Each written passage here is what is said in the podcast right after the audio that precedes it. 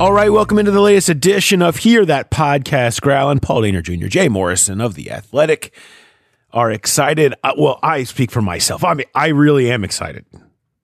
Are you Yeah, excited. Jay? I am. Yeah, we're. I mean, it's it's almost draft month. We are a couple days away from really kicking this thing into gear. It, it, it is. uh, What's officially like dra- the draft sprint. We've had, you know, some people. Some people in this area are into horse racing. You know, and you you always i i always feel like draft coverage is sort of like it's. It's not really about. I don't. I like being the horse that just hangs around and hangs around in the middle of the pack, but keeps a clear lane. And then once we turn that corner, I like to I like to try to fly to the front of the pack. You know, uh, that's I'm I'm that patient horse, you know, that makes the exciting finish uh, for for what you hope to be the big win. So that's we have officially turned the corner, and I'm I'm using the whip, I'm using the whip right, and I just started using the whip. We're ready to go all the way down to the home stretch. I'm excited about it.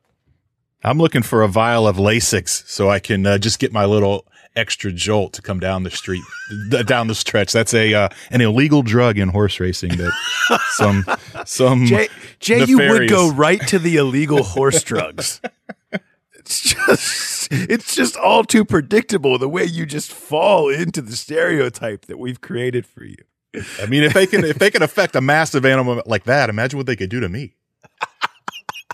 Oh man, Do- the kids listening to this at home, don't use horse drugs. Don't do wait. anything I say. Uh, we got a bunch to get to. Uh, we want to talk a little bit about Jarran Reed landing with the Chiefs and the Bengals' role in going after him. Uh, whatever, we're going to kind of dip quickly through what could be left for them to do in free agency, but really it's a full turn, tur- turn toward the draft pretty much at this point. Uh, but we'll, we'll get into that. Jay's going to have some stats for you. I want to talk about the trade action that happened on Friday. A lot involved, ripple effects across the league. That includes the Bengals. And some people would even say maybe the Bengals were the biggest beneficiary. Well, there was a news that dropped on one of our other athletic podcasts yesterday that made me think that that could be true even more so. Uh, and it elicited a wow from Robert Mays, and it got one from me too. I'm going to talk about that. Uh, my mock draft is up, sort of my first official seven round mock draft. Of course, I did one as part of the roster projection uh, earlier. I guess, God, that was back back in February. I, I really don't really count anything until you get through with free agency because it's just it's totally unrealistic and just a speculative guess. But this is the first one where you really feel like you can hone in on it, and I figured it out. I've I've got my stance, Jay, and I am not moving off of it, but I reserve the right to do so. but I'm gonna be, I'm on it. I think I I think I figured out. Want to talk about that, and then you, I have a bunch of questions from the mailbag uh, last week that turned into an offensive line mailbag that I thought were fun. Some were fun, some were interesting. Uh, that I want to just we can Jay and I can run through some of those for you guys too. Yeah, I'm looking forward to that. Uh, some of these, I, I like the run pass, the off season run pass or boots. Those are, uh, some, it's, they're a little tough, a little speculative, obviously being off season, but I'm looking forward to getting to a couple of these. You know what I would like to do? I, and if you're listening and you have ideas and you want to just put some thought into it, I would love to do an all run pass or boot podcast Yes. that is nothing but stocking up on run pass or boot questions that readers send to us. Uh, maybe we should, maybe uh, if you have one for now, or maybe we could say for after the draft as a draft reaction when you kind of the scene starts to set for next year. Uh, we could do all run pass or boots. If you, that's why I love when people send us RPBs. So uh, if you've got them, if you think of them, tweet them to us at Paul Dehner Jr. at J Morrison ATH. Send them via email to me, pdehner at theathletic.com, uh, or just drop them in the comments or any of these mail, any of these uh, Q and A's that we do. Maybe, maybe we'll put one of those together. Keep that in mind for the future. Also, if We- you have not oh. subscribed, by the way, make sure one dollar per month for the next six months deal still going on, but it's wrapping up soon. So if you have not, click on any of the links, the mock draft link that's out there, any stories that we have up, uh, and you can subscribe right there. One dollar per month, best deal you'll get going. It's running out soon, so hurry up and get to that. I want to make sure you mention that. I was going to say with the uh, run pass or boot pod, I love that idea. And we could not only answer them, we could power rank them. So try to come up with your best one. Try to, try to really, um, count down to with, the best ones. I love it. Yes. I love yeah. it. Um, all right. So let's, let's jump in here. Uh, you know, as far as ticking off some of the news boxes, uh, since we came. Of course, we did our Friday podcast. We ran down a lot of the news there. We talked a lot about Giovani Bernard uh, and the moves of the Bengals last week. So if you want to go back and listen to that from Friday, that is on there. Um, so we won't dive too much more into that other than the Gio situation has not worked itself out yet. Don't believe that there is necessarily a timeline on it. I think that's just kind of a thing where Gio's going to have to make his decision on where this stands for him as far as wanting to try to come back at a lesser rate potentially, or uh, you know, jumping into free agency and seeing what the market bears and what he can get. But he's got time, or the Bengals landing a trade, um, which is far far less likely, but you know, also an option. Um, Reed was, you know, on certainly on the radar of the Bengals as as a guy that could be let go. They were, you know, everybody keeping an eye on that situation in Seattle. Look, they they've been looking for a defensive lineman that can come in and have an impact, be rota- rotational with Ogunjobi uh, and Hendrickson. Uh, whether it was an edge guy or a three technique, and and the Jarran Reed shoe dropped in Seattle as they had to clear space when they decided to re-sign Carlos Dunlap, as all things seem to center around the Bengals here. Uh, and so he hits the open market. Now, a guy of that level um, fits the Bengals perfectly, would be exactly what they would be looking for. So, no surprise, they were in the mix along with seven other teams, uh, including the Kansas City Chiefs. Uh, you know, Reed a, uh, Reed a really solid player and a guy that you love in the mix with Ogunjobi, who can really get you know get pressure from in there and you know, but he's not going to be out. He's not going to price you out he lands with the Chiefs, and you know, a lot of consternation about that. I guess about why why couldn't they make it happen? Look, there's you can't one you can't have everybody. Two, if the guy is just looking to sign a one year deal for whatever money somewhere, um, you're going to have a tough time beating the Chiefs. right. Because you're going to want to do it in the playoffs. You're going to want to do it on the big stage. You're going to want to do it in the Super Bowl. And when you sign on with the Chiefs, you know you're going to be in that mix, and and that's a that's a tough one to beat them out on. It's also a tough one to swallow because it was kind of one of the last big names uh, that were out there right now. Yeah, I mean that's just that you you can get yourself a nice contract what you do in the regular season, but yeah, if you can you can do it in the playoffs and in the Super Bowl, and the Chiefs have been to three straight AFC championship games, two straight Super Bowls. It just, that, that's one of the cases where the Bengals would have had to have done something that they don't typically do, and that's win a bidding war. And we don't know how those negotiations played out, but uh, it was going to be really hard for them to say, hey, come play in Cincinnati as opposed to Kansas City. Yeah, good story by Nate Taylor from our Chiefs uh, site uh, on the the background on all of that, and he's the one that had the reporting about the teams involved and the Bengals being in the mix, along with the Cowboys and a few other teams he, he talks about in there. Um, but I mean, I think the Bengals were very serious in that. And but look, yeah, and, and I don't know even if a bidding war would have made a difference. Look, I mean, Jarran Reed is trying to position himself for the next contract, not this one. So a few million dollars to come play in Cincinnati um, you know, as opposed to having a more prominent role on a team that's going to probably play in the Super Bowl, uh, is is probably a bit of a no brainer. But you know that that was probably the big news uh, of the weekend. As far as what's left, I think you're going to see some tying up some loose ends to fill in some of those gaps, um, and and that is uh, you know on the line. So you know Mike Daniels still out there. Um, you got pretty good chance we're going to see that thing get reined in soon. I would think. Um, to put him back in the mix. He, we talked about this before. He's a guy that seemed really like he liked being here, um, enjoyed the team, seemed to be happy about it, um, and, and was fairly productive. I mean, he's not he's not a pressure king, but he's a push the pocket guy pretty consistently. I mean, he'll move it back. And from that position, especially in a rotational role, and he does give you run game value, um, you know, certainly a nice piece that won't come out a big number. And what a lot of people talked about with him was the attitude, just the nastiness and the edge that he brought. And that's something this defense needs.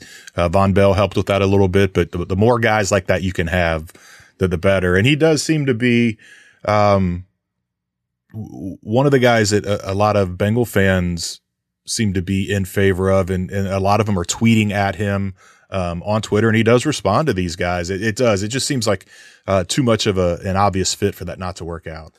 Yeah, so I, I, think that, and then and then what you reach is that we're now at the part of free agency that everybody is entering into. Of okay, everybody hit pause let the draft play out and then revisit and and you see a lot of those signings that happen after the draft in that in that after the draft and then then then leading right up to right before camp too as teams cut teams and players reevaluate the landscape right? And there's still a lot of names out there but as far as things that will happen between now and the draft i think everybody's kind of turned the page into all right let's focus on what this draft is. Let's focus on what we can get here. And then if we don't get what we want in the draft, there's a bunch of names that will be out there. And the players realize that their value will be in with a team that doesn't get what they want in the draft and needs to fill it. Uh, and so everybody's probably going to be hitting pause here for the next, you know, month plus until the draft plays out. And you, yeah, and you've got the the whole post draft, the the um, undrafted free agent frenzy. Um, there's there's a lot of ways to, to fill out these these rosters, and no off season. Apparently, we it doesn't look like there's going to be one. Um, just a lot of lot of different ways for these teams to go. And there's it, we we talked about like the second, third wave of free agency being bargains. You can really get some bargains with with some of these guys that are still sitting out there once it gets starts getting close to training camp time, and these guys are eager to to get something signed and, and get into camp. Yeah. Um, one of the, you know, one of the biggest days of the off season that we've we've seen thus far was Friday with the trades at the top of the draft. So we got to dive into these from a Bengals perspective and some of the fallout that's that's come of it. Um, and that is so to recap, the 49ers come up from 12 to 3, trading back with the Dolphins, adding a load of picks, future ones involved. And after, and so going back to 12, they did that with the idea that they would come, they didn't want to fall that far back. So they had preset a deal with the Eagles to move back. So the Eagles moved back from 6 to 12 the Dolphins offer up one of those first round picks that they got in order to come back up from six. So the Dolphins move back three spots, land a future one, um, and and feel like they're probably going to get about the same guy. A, you know, a wild set of circumstances, and, and that's been broken down all over the place. You know, what it sets up is assurance that that three spot will now be a quarterback. We already knew one and two would be. Um, with the Jets either taking Zach Wilson, which appears to be the direction it's going to go, uh, or trading out of that spot and keeping Sam Darnold. But it looks like it's going to be Wilson there. And then the three hole now will be the 49ers selecting a quarterback. The Falcons certainly in the market for a quarterback. And, you know, the mock draft from uh, Tori in Atlanta, our, our Atlanta writer, um, suggests that they'll be in that and or now the market is set for what a trade out there would look like if somebody wanted to come up for a quarterback at four. So you have to feel like a quarterback um, very likely will now happen at four too, Jay. And and that leaves the Bengals sitting there pretty with the pick of the litter of of wherever they want to go.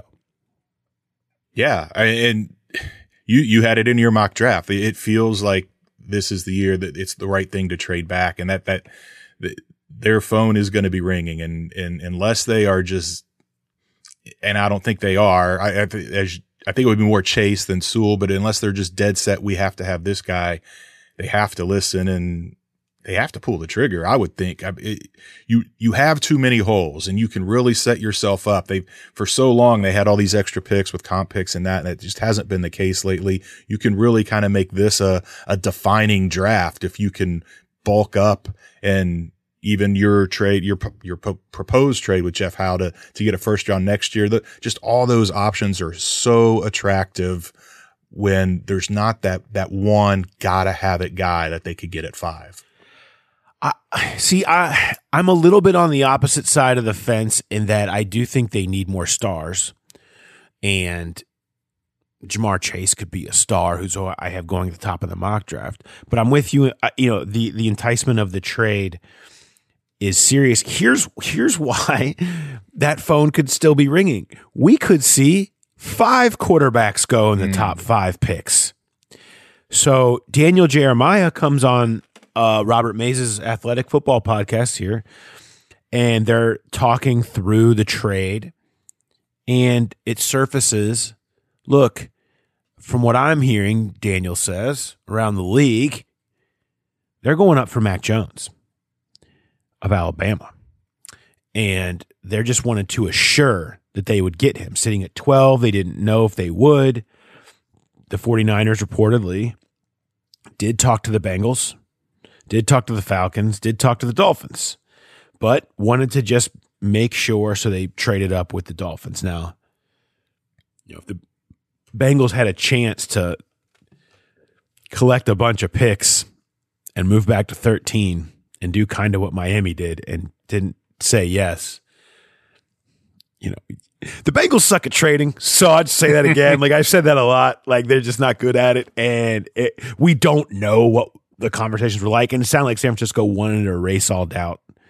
And so we don't know how serious they got with the Bengals. Uh, but it's no surprise that they were having conversations with them if they're looking to come up.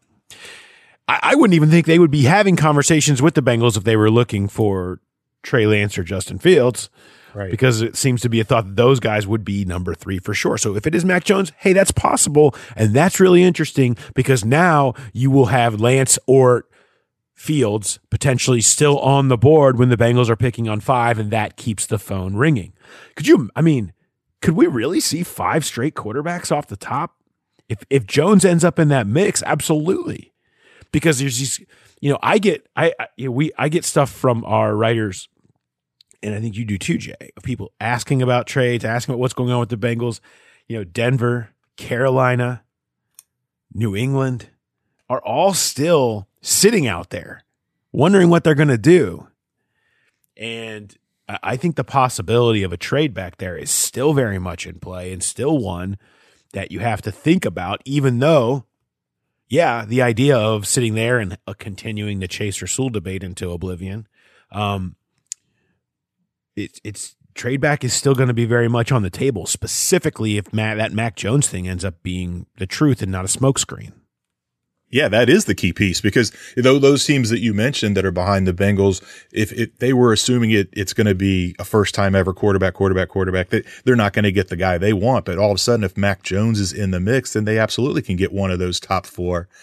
And the Mac Jones thing just, it, it just really surprises. I know teams overreact and panic and, and this is what happens in the draft process where people overvalue quarterbacks. But when I was at the Senior Bowl, like sitting there watching practice, I was just I was just totally underwhelmed with the. And I'm not a talent advisor, but just watching these guys, no nobody at that Senior Bowl really kind of stood out.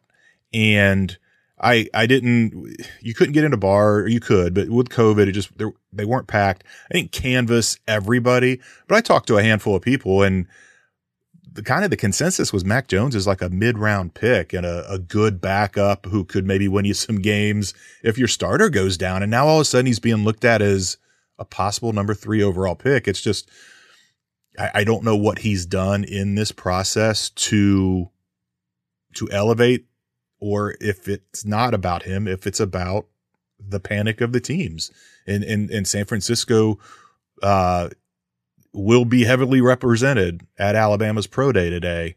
Um, I don't know. It just, it, it, really surprises me. Four in a row would surprise me. Five in a row would be crazy. And if Mac Jones is a, a top five, top three pick, um, that, that would be the most surprising of all. Uh, although I would have said that last week. Now it's looking more and more likely.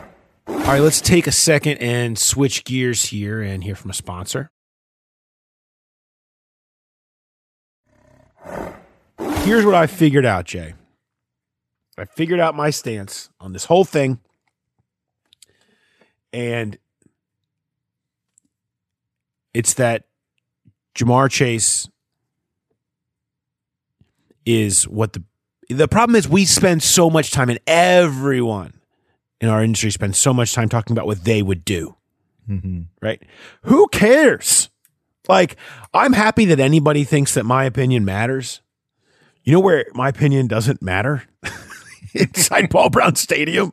No one's does, but the ones that are in there. Um, you know, and so here's the thing. It's this is not about what I would do.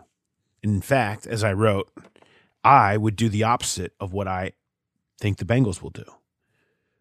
Um, I, I think the Bengals are going to take Ja'Marr Chase, and I've he's been the you know I've sort of gone back and forth on that when I've involved my personal feelings and and and not been able to kind of separate the two from sort of you know reading what you see in front of you and instead reading what I feel like I would do.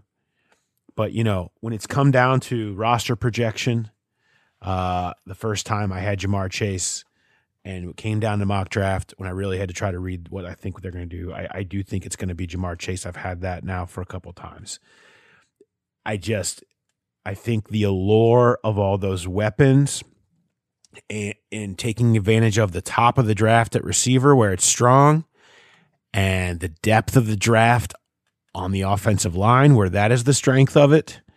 Um, and it's just some of these lingering doubts that that float out here about the top of this offensive line class would suggest that a lot of these guys are more the same than they are different in the top that are all going to be there these first five to ten offensive line prospects that are going to go off the board. For that fact, I have them going with Chase and then filling out probably a couple picks in rounds two through four on offensive linemen, almost certainly that second round pick. And obviously, trading back and trying to add more. Trading back changes the equation a little bit. Um, that not necessarily receiver and not necessarily anything. You're maybe that does change the equation, but for in this scenario, the re the I pers the reason I personally would not do it that way, that I would take Penei is just there's just a con- it's it's hard not to look at the history of the offensive line selections here over the last half decade and a half or a half more than a half a decade, six, seven, eight years. Really going back to what Zeitler, mm-hmm. uh, and and and not take pause over the ability to for sure get that right. And I just want the highest floor on the most important question. And if that means doing something like drafting Penei Sewell and even putting him at guard or moving Jonah Williams to guard to solidify, then so be it. If I'm over, if I'm overdoing it, then so be it. I, I worry. My concern is the history of them not drafting so well at offensive line, whereas they have drafted really well at things like defensive line and wide receiver later in the draft. So I'm looking more at their history of what they have consistently done right and who they've been as a franchise, as opposed to maybe what fits this draft best. You know, at some point you got to trust your people to get it right. I, just feel like the offensive line plan is too important to bring um, you know, a guy with flaws into play and picking through the flaws. Can you get that right? Absolutely. And you can nail that and it can work out to you to a 100, right? And you hit one, two, three, and it looks great. But man, if you miss it again, the way they've missed on the offensive line picks later in drafts, it, it, it's killer. And so that that's my where I stand. Where I think it will go and where I would go are two different things. But I I do think that you know the allure of all those weapons all being under contract for multiple years is just going to be too tough to pass up if they stay put. Yeah, and it, so much of it comes down to that that mindset where, you know, are they gun shy because of what their offensive line has been? That that that's half of the mindset. The other half is, are you one hundred percent convinced that Penei Sewell is a can't miss prospect? If you have any doubts at all, I, I think you got to go chase. It, it's just you. If you take Sewell any tackle at five and it doesn't work out, it can set you back. Look what happened when they picked what oh boy he was 21 and then Fisher and those two didn't work out. If if you take it, it seems like receiver is a position that is less prone to busts. Maybe there's mental issues, but skill wise, well, and, and, and, and, maybe and, and like I said, mental. It, it, it's more about mental than it is physical with with receivers. And he that was a guy that just struggled to pick things up. You know, had just confidence issues. He he never he didn't get slower. Now he did.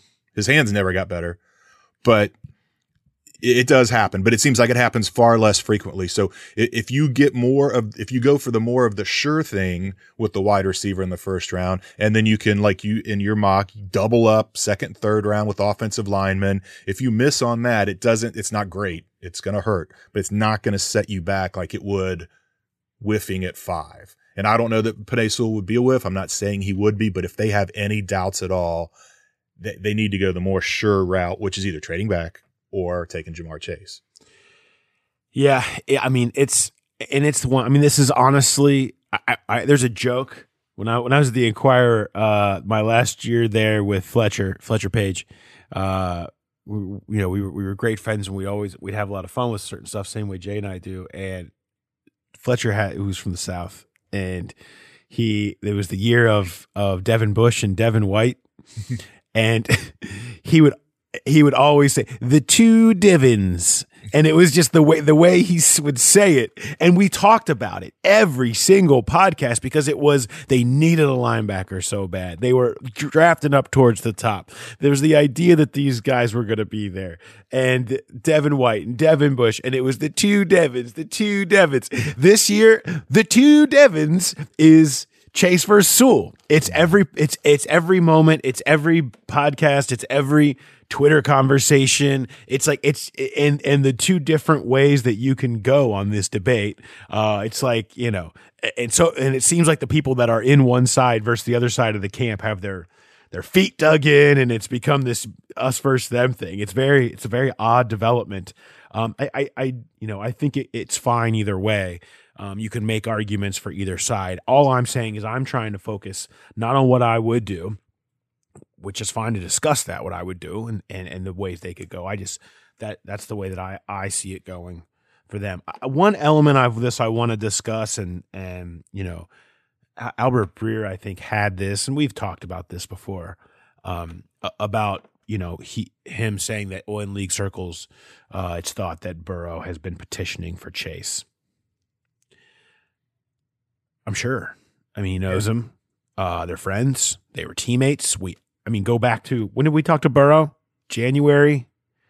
We were asking about his relationship with Ja'Marr Chase, and he talked about how great it was playing with them and this, that, and the other. Um, you know, uh, yeah, I'm sure he he would love to reunite with somebody he knows. You know, look, I, here I'll take this. Let's, let's do this.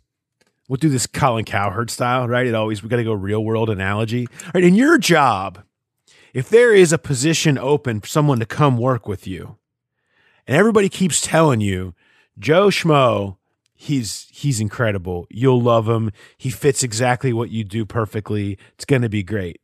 And then there's John Smith or Nancy Jones over here who you know you have worked with.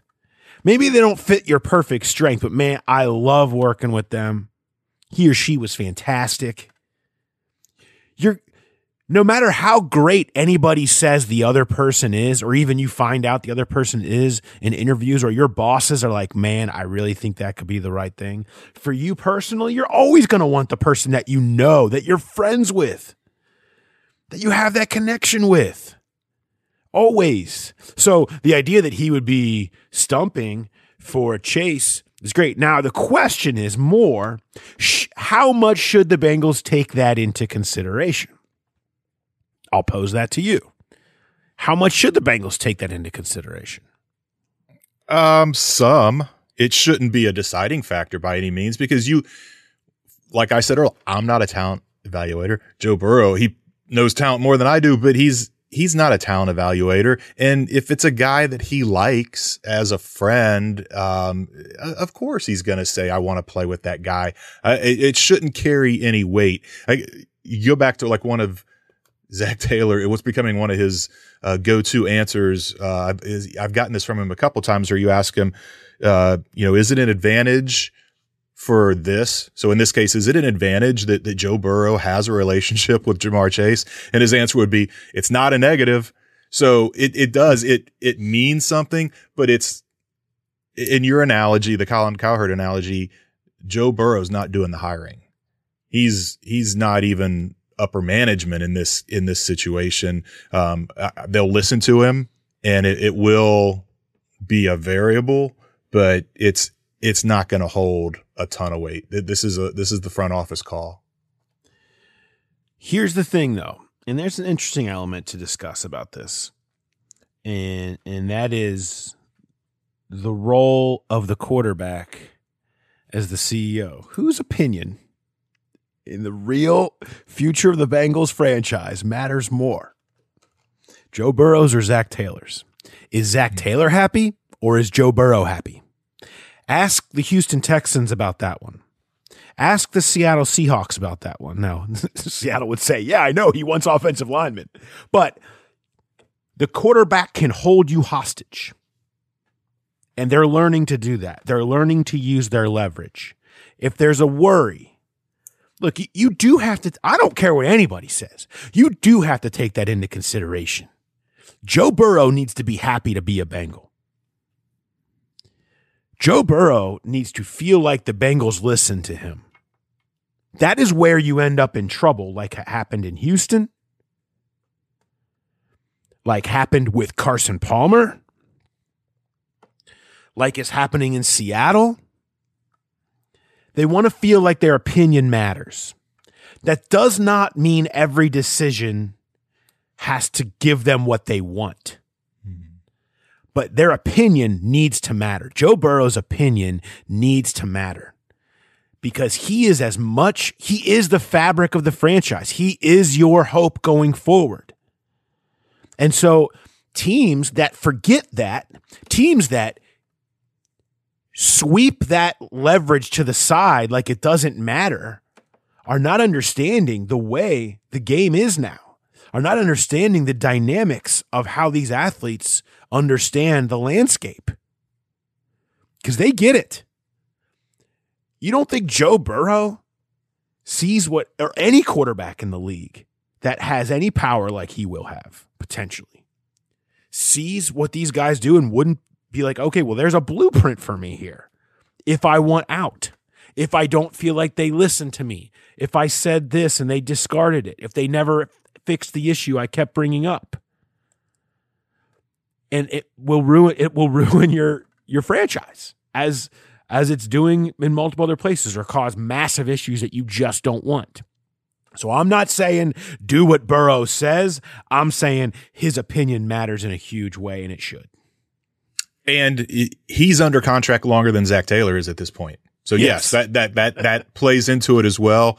And it's not like like you could really upset a quarter Aaron Rodgers, the, for example, they didn't take any wide receivers and they drafted a, a, quarterback to replace him. Or maybe if you went out and drafted another defensive guy after spending all this money on free agency, that would rub Joe Burrow the wrong way. Getting him a tackle instead of his favorite wide receiver, that's like if somebody gives you a, a, a six pack of IPA and you're like, ah, I would have rather had Guinness, but I like IPA. I mean, they're, they're still doing something for you, giving you something you want and need. Um, so I don't, and and plus, I just don't think Joe Burrow is the the type that's that would would be put off. Yes, if they took a quarterback, then maybe. But if you give if you give him a tackle as opposed to a wide receiver, he's gonna be like, okay. Yeah, I, I would have liked to have played with Chase, but I, I, I totally get this. This is fine. Yeah, I, he's not going to complain about somebody no. manning new manning the position that broke his left knee. no, also, don't ever get me a six pack of Guinness. I who, who can drink six Guinness? I, I, just that's the first thing that came to my mind. So yeah. well, who says you have to drink it all I could do once? like, I, and they need to stay. That that would last me. That would last me a long time, and that includes if we did it through a St. Patrick's Day, where I, I always have a Guinness. But I always I, I have I, I have Guinness on St. Patrick's Day every year, and every year I say, yeah, this is why I don't drink these all the time. I, They're fine. They're just too thick.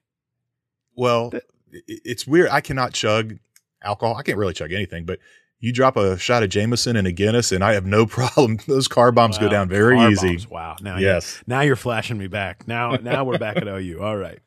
Uh, all right. Let's. Um, I want to thank everybody uh, for sending in questions. Oh, before we get to that, we have to talk about the Andy Staples trade. Yes, uh, this is so really Andy, interesting. So Andy Staples with the Jags um, was trying to figure out a way to get Trevor Lawrence and Kyle Pitts on the same team together for his mock draft.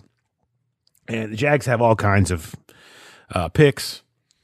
And so here's what he proposed. And he sort of tweeted it out with, like, I don't think the Bengals will be interested in this, but here's how on the actual draft chart you could get an equal deal uh, and land Pitts. And that was, I'll just read it. Here's the pitch. The Jaguars packaged the number 25 pick. It's 720 points on Jimmy's chart with the number 33 pick and the number 45 pick. That equals 1,750 points on the chart. What should that buy? The number five pick, the Bengals pick, worth 1,700 points. So the argument being, you now have, you're selling the quantity over the quality at the top. So the Bengals now would have 25, 33, 38, and 45. So you now have four picks in the 25 to 45 range versus two picks, but you have something at five. My question would you do that? I don't know. I, I have to think about it really hard. I would not say no, nope, and, and shut it down immediately. I would, I would give this a lot of thought because I went, I, I went and looked at what You never know how these drafts are going to play out, obviously, but I went and looked at Dane Brugler's top 100 and what you could get at 25, 33, 38, and 45 it hits the Bengals pretty well. You want to hear the I names? mean, you you could definitely draft two offensive linemen and two uh-huh. defensive uh-huh. linemen. That would all make you feel real happy. Uh, and you could throw in a receiver. You could do you could do any combination, um, and and feel feel pretty good. Um, now, whether that pans out or not, I don't know. I, I get nervous about losing the top tier if you're because if you're trading back, you you I, I would want to stay in that top tier where I can get Slater or Vera Tucker, um, for sure. Because after that, I think you get more questions, um, and you're taking a little bit more chance, or or Sewell obviously. But um, you know, I I think so you, you know we can go back past thirteen. You're going to be that's the thing you're getting the quantity, but now you're you're you're taking more chance and you're bringing in more evaluation. The thing is, the Bengals have done good with second round picks. So the yeah. more second round picks they can get, the better. In my opinion, they should always trade all their ones and add twos. Eh, because they've done so good in the second rounds, they should be picking there more often. So perhaps this is the right move. I think it's more interesting than you than you think. I don't know that they do it. I think they would ask for more than that. They'd probably want a future two or something also throw in there, or Lord knows what. But um, you know, I I'm not as opposed to uh, opposed to it as maybe Andy thinks we should be. No, I, I wasn't either. I, I, thought it was really interesting. That's why I went ahead and did the, you know, looked up the names. And the other thing is you, you can just wait and see how it plays out. And if you start getting nervous, you can package two of those twos and move back up into the first round. If, if there's a guy that you really want and things start going off the board, it, it just gives you another option in that regard. But you mentioned you you could get two offensive linemen, two defensive linemen. Um, you uh, Ossai, the edge from Texas, he would be available at 45 based on Brugler's ratings. And the other thing, the wide receiver in that mix, who's 38 on Dane's list. Oh, by the way, another LSU wide receiver, Terrace Marshall. Terrace Marshall, Chase, yeah. but there's there's a few. I mean, there, we'll be digging more into the positions here as we go through the next month.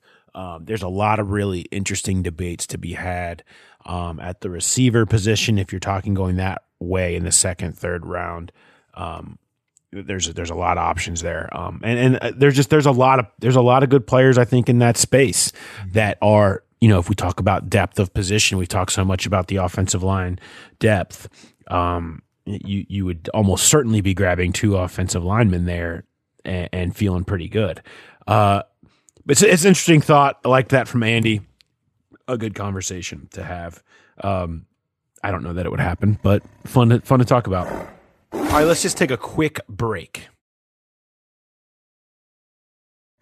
I want to thank everybody. We, had so many mailbag questions last week. I mean, it all offensive line but there were a lot of good ones in there that I wanted to make sure we had some time to get to. So Jay and I are going to kind of truck through a few of these um, that I wasn't able to get to uh, in the story and, and, and talk through them. So The first one was not a mailbag question, but it was a good one, and it was on Twitter.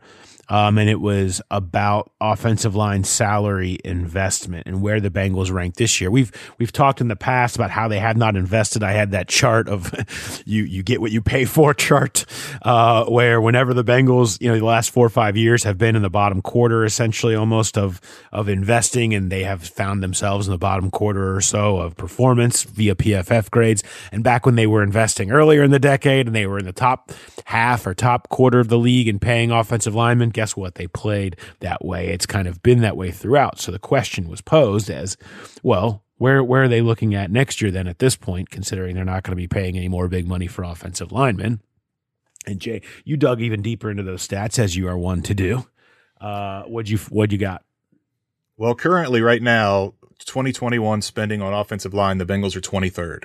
Mm-hmm. So that's that, that's about where they typically are. Last year they were even lower. They were 25th last year, but I I went beyond and looked at where last year's teams what they spent, what they ranked on offensive line spending and whether they made the playoffs or not. And it's not like the teams that spend the most on offensive line go to the playoffs. It did. Six six playoff teams were in the top 10 of offensive line spending but five were in the bottom 10. You had the Rams, the Chiefs, the Saints, the Bears. Baltimore Ravens went to the playoffs. They were dead last in offensive line spending last year. So it, it works. It, it can go either way. And, and the Bengals are going to rise. You figure unless Jonah Williams just turns into a total bust, they're going to extend him and he's going to be getting a, a huge deal here in a couple years. And that's going to move them up the list. They're they're never going to be a big free agent spending team on offensive line, but if they find guys, we've seen them do this. They, they extended Clint Boling. they extended Whitworth a couple times. They they didn't extend Zeitler, but if they find tackles they like, um, and, and, Clint was a little bit more of an affordable guard, but if they find guys they like, they will extend them. So I would expect if they do, whether it's Sewell or whoever they take this year, he's going to be up for an extension in, in four years and Jonah in a couple years. And they, they're going to climb up this list regardless of what they do in free agency. Yeah, maybe. you know, I mean, I, don't know. How long do you have to watch them not invest in offensive line until you're like, maybe that's just not what they're going to be? Yeah. Um, yeah, I mean, they need their pet picks to pan out, and their picks are not panning out. Their offensive line picks are putrid. Um, you know, TBD on Jonah. So I mean, well, you know, that's just when you don't when they don't pan out, they eventually will not invest. They're you know they're the Riley Reiff thing is is even then. And we, we just continue, continue to go in that. That that's where they're at. I mean, they're they're going to be back in that bottom quarter again. So they need the picks to pan out. It kind of comes back to that. You know, that's that's where they're going to be. Um, let's move on. This from you know, we love our run pass or boots, so we'll throw a couple of those. And I like this one, run pass or boot. This one from Kevin K run, pass or, boot. First round pick is healthy for all 16 games. Bengals trade back from five, or first round pick makes the Pro Bowl this year. First round pick healthy for all 16 games. Could you imagine, Jay? That's what I was going to say. Never bet against the trend, but if that's the case, you don't run with any of these because what are the odds? I'm going to run with trade back. Um, I I will I'll pass on all 16. I think that's more likely than whoever that first rounder is making the playoff we, or making the Pro Bowl. We know what the Pro Bowl is. It's a popularity contest and it takes a while for these guys. You have to really be good as a rookie to, to grab everybody's attention, especially in a market like Cincinnati to get national votes from the fans and to get peer votes, um, across the league from the coaches and the players. I, I just, I'll boot Pro Bowl. I don't see that happening. This is a hard one. I, I, you know what? I'm gonna boot Pro Bowl. I'm gonna run with the first round picks healthy for 16 games. I, can this this can't go on forever, right? Like, and I know how many players actually are healthy for all 16 games. Like, you're still in general. There's always you know guys are gonna miss one or two, but I'm. This is the this at some point it's ridiculous at some point the guy's got to stay healthy. So I'm going to say this is the time. They're going to stay healthy. I'm going to pass on the trade back. uh, and and boot the Pro Bowl just because it is hard to make the Pro Bowl on the first year um, in general, even if even if it's a guy uh, at a high profile position like receiver, um, like uh, Ja'Marr Chase who comes in and goes over a thousand yards. Would he make the Pro Bowl? Maybe. Uh, there's a lot of good receivers out there who probably would still be kind of you always it always takes you one year longer than you think it should to get in for the first time and you usually stay one or two years longer than you deserve to be. So i'll boot that. But yeah this is at some point you got to be healthy right? Las vegas was built on the philosophy of at some point and i have fallen victim to that in the past. Uh, good question though. I like that one. Um, luke m will this year's team on week one be better than last year's team on week one? Jay, I have this for Jay's got stats spot. I found maybe you you have a cornerback stat, do you not? I do because um, here's here because this is part of what my argument was going to be. I, I, well, first of all, I definitely think that they'll be better than last year on week yes. one. The question is whether they're better than last year on week ten before Burrow went down. So, right. so the the team last year that took the field in Washington um, is that team better than the one that will go out there week one? I, I believe so because one, I, I, you know, this is under the assumption that Burrow is playing week one. I, I, I do think the line will be better. I do think the defense will be at the very least a wash.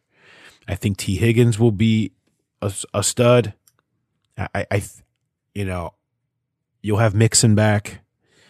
Uh, I do think Frank Pollack can make a difference. I, I just, I do think they will be better.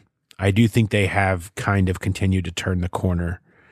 Um, so the answer to that is yes, I do think they'll be better than week one. I don't think they've hemorrhaged uh, they're probably more on the same level, but I think in important areas they they will be improved, and and plus they'll they'll add some draft picks. They're going to be instant impact improvement guys too, still to come. So for that fact, I'll say yes. But part of that I think is is if you're wondering if the defense where the defense can be better, it could be where Jay's been done some research. Yeah, just first to the question specifically, I think they will be better than week one last year. And to your point, I think they will be better on week one this year than they were in Washington last year. Just the offensive line alone makes a big difference, but Burrow's only going to get smarter and more comfortable. And there's just, there's so many reasons to like, but the, the defense, I went back and looked it, the last time the Bengals had multiple cornerbacks with multiple interceptions in a season was 2015. It's the longest drought in the NFL right now. Every other team has had multiple quarterbacks, cornerbacks have at least two picks in a year. And you go out and you've got three guys that have never played for you before. Um, it, it, feels like, well, and then you add Eli Apple as well, who's not an interception ma- machine, but they, they have paid, they've put so much money into that cornerback position, even with letting William Jackson walk that it, it, it feels like, that group is, even though none of them have played with each other before, uh, is going to be better than what they started at in the as a defensive backfield safeties excluded uh, last year on week one. Yeah, I mean, you know, there's a lot of things that you can say great and will say great about William Jackson, but you know, picking the ball off no. was not one of them. Um, and, and, and that's something I would say about Darius Phillips, um, who is part of why you've you know I just continue to wonder why he shouldn't be more relevant because he can help fix that problem in a big way is one thing he does do well um, is is track the ball and get you some of those picks. But some of these guys you know you you hope to change that up change that mojo up and more turnover turnovers uh, can can help you real quick. You know for Bengals fans who've been around I go back to that 05 team who was just opportunistic they weren't necessarily a great defensive team um, the offense was fantastic but the 05 team, they just got turnovers. They just they just found ways to get turnovers and make plays, and it complemented the offense so well. The offense, which was a juggernaut.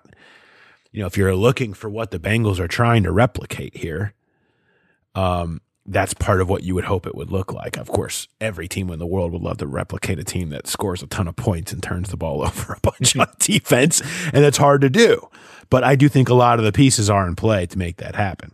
So, um, you know, and that's that's where you start getting into the special stuff that can change the trajectory of the franchise. So, um, but yeah, I think I think that's a big part of it. You know, getting turnovers, cornerbacks that are opportunistic and that can make those plays that can be like Tory James and Deltha O'Neal, uh, who were just picking off everything that came in their area, uh, can can be absolute game changers. Now, is that what Hilton and Awuzie uh, and Waynes are going to be at? I don't know, but I know what the guys that have been around here the last few years haven't been, and that's that's making plays.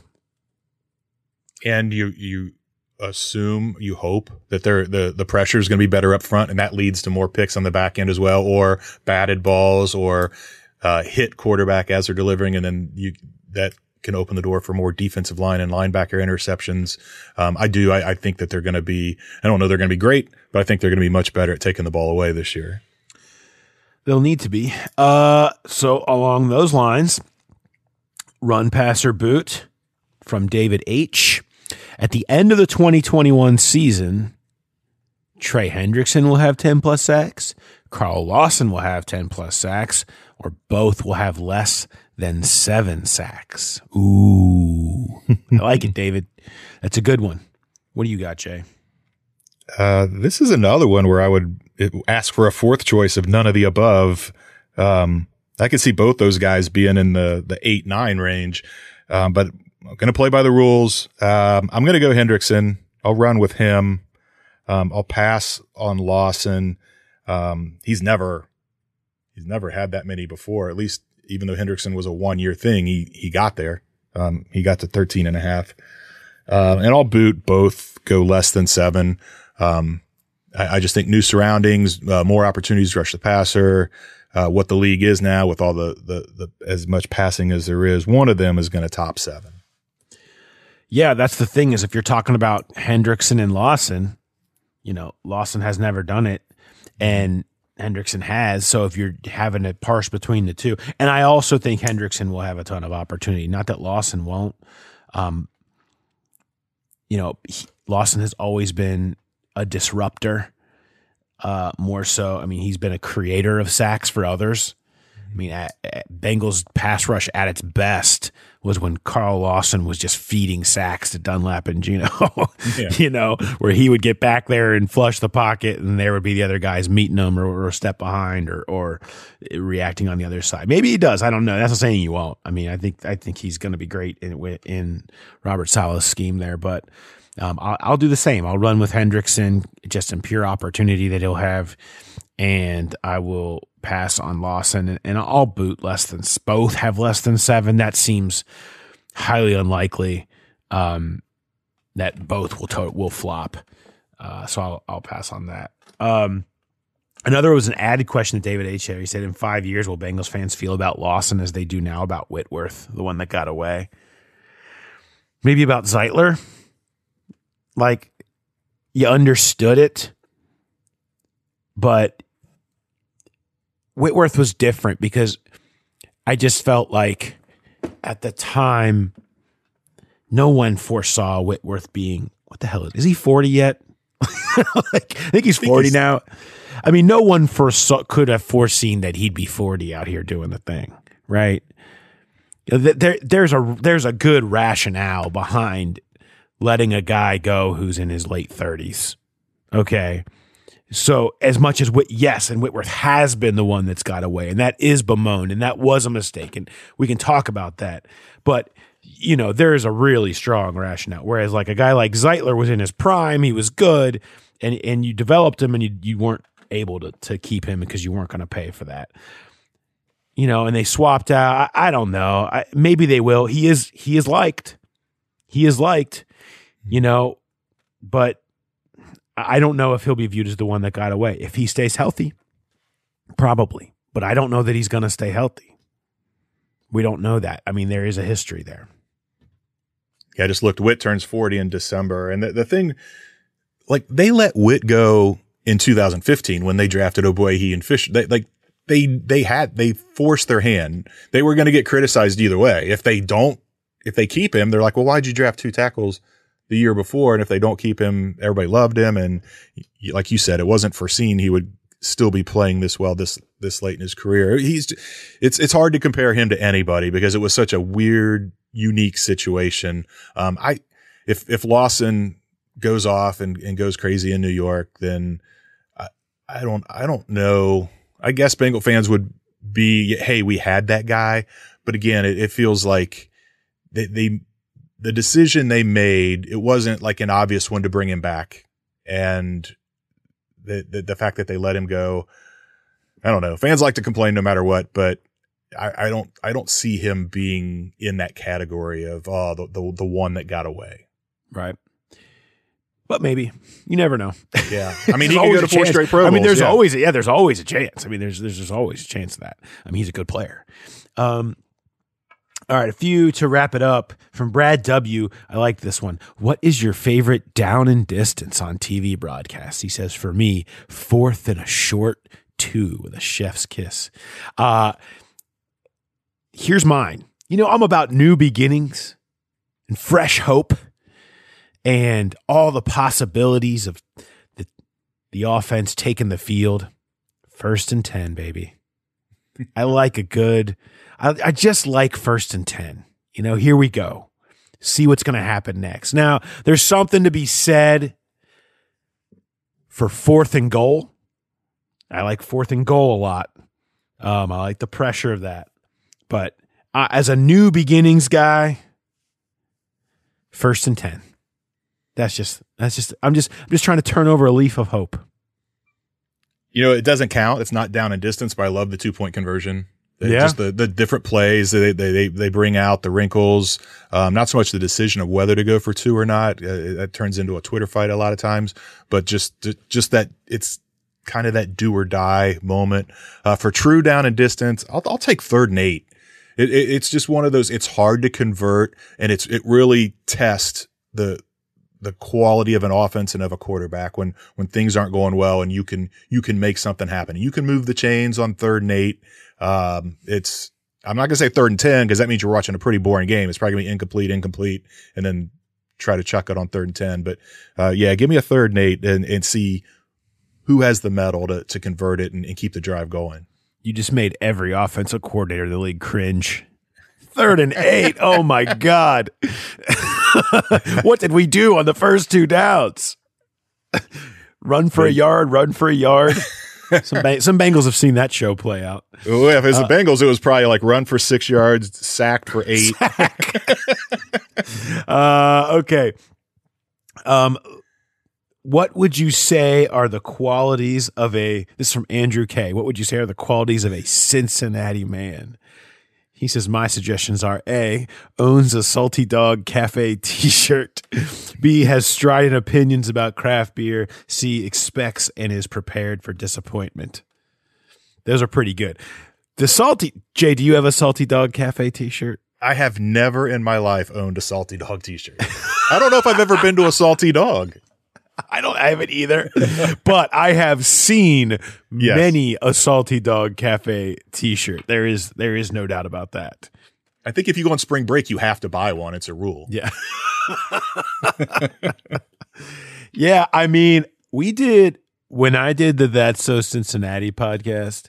Um, we would do the you know something every week that was so Cincinnati, and we tried to at one point we did a live show down at the Flying Pig, the Friday night of the Flying Pig, and as every there was actually a sky this is so cincinnati. There was a skyline booth right next to us and everybody was in line to get their skyline. And so as that was going on we were just asking out loud with the speakers who what is the most cincinnati thing? What is so cincinnati? What is the most so cincinnati thing? And someone came up with something that i still to this day always hold when questions like this arrive. And it was grandma's goetta and it was like that is the most like hardcore Cincinnati born and bred is someone who talks about grandma's goetta, right? Like that's me. Like I talk about my grandma's goetta that she made. So so Cincinnati man, I'm saying is a man that talks about and and, and still pines for grandma's goetta. That is a Cincinnati man for me. Yeah, I never had Goetta until probably seven or eight years ago when we went to Goetta Fest. Um, I I don't know. Living outside the 275 loop, uh, I guess I'm suburban Cincinnati. So does that do I count as a Cincinnati? I would love man, to hear maybe? what's the qualities of a Hamilton man. oh man, I don't know. I don't know if I could. Uh, I don't know if I could. I might put myself in danger if I if I ran down that list. but I, I, would say for the, the quality of Cincinnati man, uh, it, it's just that it's the Midwestern mindset. We we talk about all the how negative and everything is on Twitter and how much people like to complain, but generally it is they are it's good people. It, it, it's it yes, there's fights out there and there's there's jerks, but in general, most people that live in Cincinnati are, are good, respectful, friendly people, and I, I do enjoy that as opposed to the kind of the surliness of some of the bigger cities across the country that we go to. I am I, I pride myself on maybe being one of the biggest proponents of Cincinnati. I, I, love it. I grew up here. I, I, I love everything about the city. Um, here's one of the reasons I, I love it. And I have to credit my wife for this because she she pointed it out, but it's a feeling that I think everybody ha- has here is there's an accountability to living in Cincinnati because we talk about all the time like okay, you know, everybody knows somehow everybody knows you somehow, right? It's it's it's it's the it's a it's a small town. It's the biggest small town or the smallest big city, however you want to look at it. But whenever you meet somebody, somehow you can connect yourself back to them, right? And when that happens, you always know if I do something, if I do something that is, you know, if I'm a jerk, if I, they know somebody that knows me. Like it always will come back to you. There's an accountability to living in a city like Cincinnati that it has a brings a small townness with all the big city appeal. And I think the accountability factor of people trying to be good to each other because we all feel like we're part of this community is a big part of what makes Cincinnati what it is and I think is is what maybe is also part of being a Cincinnati man as we answer this question. Look at you, Andrew K. You have you have gotten us off into a very quality, in depth discussion about the city. Um, all right, one last one I want to get into. We're going to leave. Is Matthew C had a question about uh, a number of different things, but I, he also said, "Please provide full backstory on the J Arby's motif." so I guess there probably are a lot of people out here that maybe they missed uh, when we discussed why Jay loves Arby's so much, or the bet. Jay, fill people in where just your your can you just tell the love story? Yeah, it's I was an employee. I worked at Arby's uh, my senior year of high school and had a great time. Had a great boss, had great coworkers. Obviously, you get the the half price discount, so you eat that food a lot. And I just I just came to love it. And it it's funny because we we discussed the the the story. I don't know if it was on the pod or elsewhere. I was talking about. I think it was in a different conversation, but I got arrested at Kings Island two months after I was 18, and my one phone call sure as hell wasn't going to be to my mom. So I called my friend at Arby's who was working that night. He he wasn't with us to go to Kings Island, and that's where I got arrested. And so I called him, and I was with him this weekend and I was relaying the story about how I was telling the story about I was arrested. and I made how my one phone call and uh, he reminded me that yes, he was totally pinned and wrapped in saran wrap when I made that call. We we had a lot of fun there and we did a lot of pranks and that was one of the pranks where our manager totally wrapped him in saran wrap. So the the manager is like Jay's on the phone and the manager's holding the phone while Hal is wrapped up in saran wrap and he's like, "Yes, I'll come get you out of jail as soon as I get off the shift. as soon as I get out of this saran wrap." our, our our manager would uh he would go buy beer this is probably gonna get Arby's in trouble, but he would go buy beer, put it in the walk-in cooler, and then when we got done with our shift, we would go up on the roof and, and drink beer. And so you can you can see where the love of Arby's comes from. It was just great times at a in a fun time in my life. I hope that this story from you, Jay, is what takes the Arby's franchise down. So they get sued for for all of these shenanigans that occurred. Morrison takes down Arby's. Story to be. Underage drinking. oh man! So that's the background of the Arby's motif uh, for anybody that didn't know that. And it continues to show up because Jay just continues to show up at Arby's. It continues to be weaved into the fabric of his life. And that's all part of the fun. Uh, all right. Thanks everybody for all your questions that you sent into the mailbag. I'm so sorry I couldn't get to all of them. There's just so many. Um, and so maybe there, we'll continue to try to do some of these questions uh, on future pods and things like that. And again, if you have run pass or boots, fire them to yes. us and we'll try to compile them and do an all run pass or boot podcast at some point. That would be a lot of fun. We'll have to plot that. Uh, so, all right. Thanks for listening, and we will talk to you next time on Hear That Podcast Growl. Have a good one, everybody.